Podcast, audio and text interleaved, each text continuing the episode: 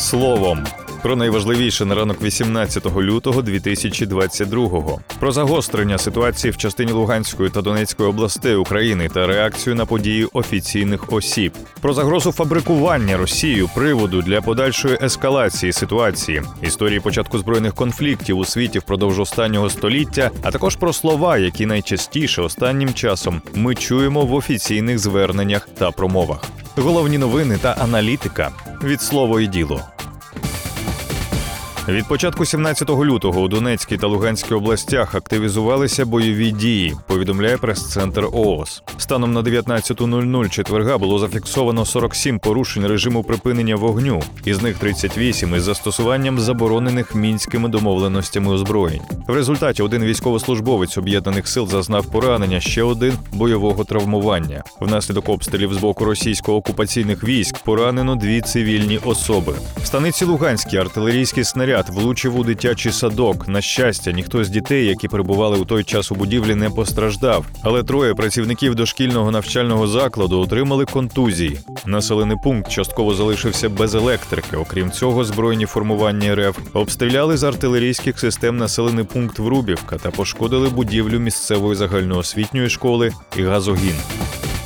Президент України Володимир Зеленський заявив, що обстріл проросійськими силами дитсадка у станиці Луганській це велика провокація. За словами президента, важливо, аби в Україні залишалися дипломати та ОБСЄ, чия моніторингова діяльність є додатковим стримуванням. А ще наголосив на необхідності дієвого механізму фіксації всіх порушень режиму тиші.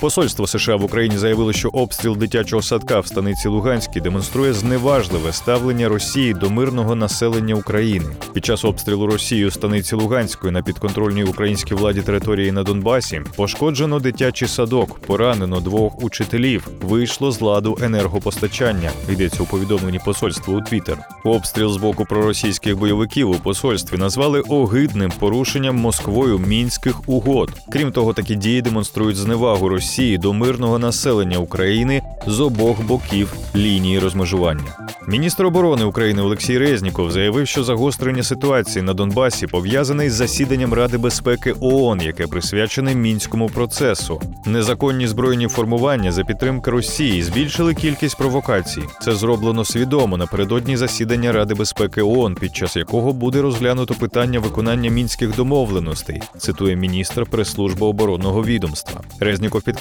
що обстріли створюють небезпеку для мирних жителів, у тому числі дітей. Крім того, за його словами, Росія нарощує інформаційну кампанію для обґрунтування розширення агресії проти України. Докладніше про те, що відбувалося в Луганській та Донецькій областях, чого може домагатися Росія та якими можуть бути наслідки цього загострення, читайте в аналітичному матеріалі на порталі Слово і діло.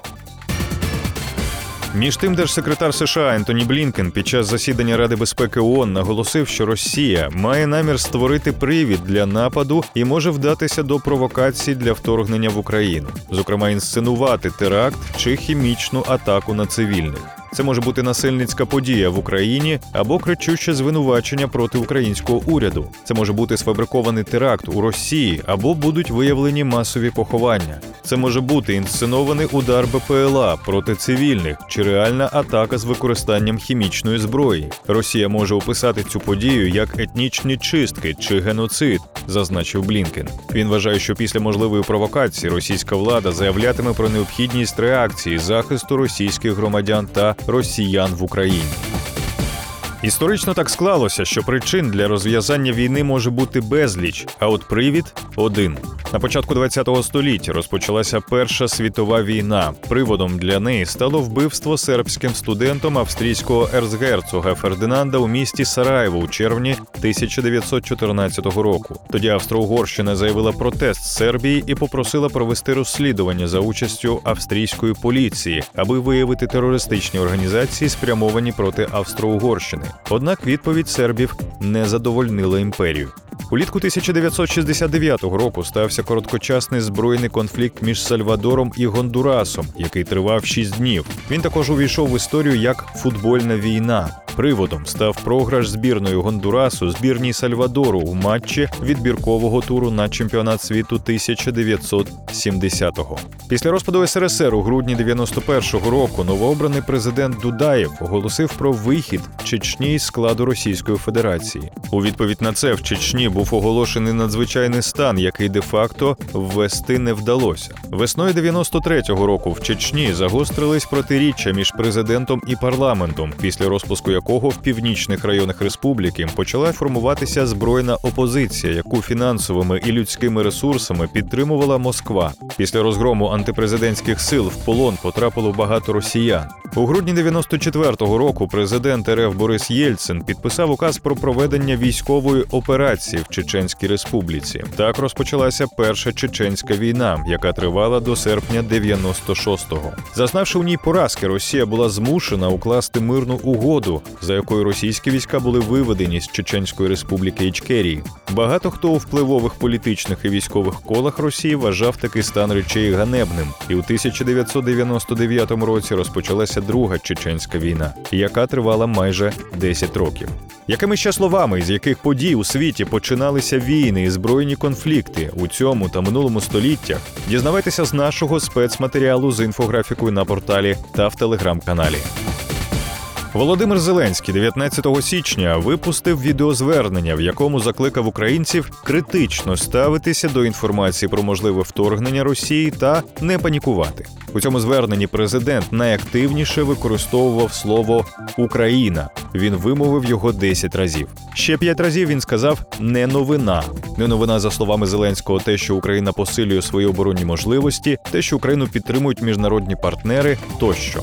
Слово війна президент використав шість разів: вторгнення, мир, армія, українці та тривога по два рази. Слово паніка чотири рази. Росія було сказано двічі. Ще тричі Зеленський згадав про змі. Буквально за п'ять днів за підсумками засідання РНБО Зеленський знову звернувся до українців. Однією з основних тем був коронавірус, але про ситуацію з безпекою президент також згадував. Слово паніка у цій промові пролунало вже лише двічі.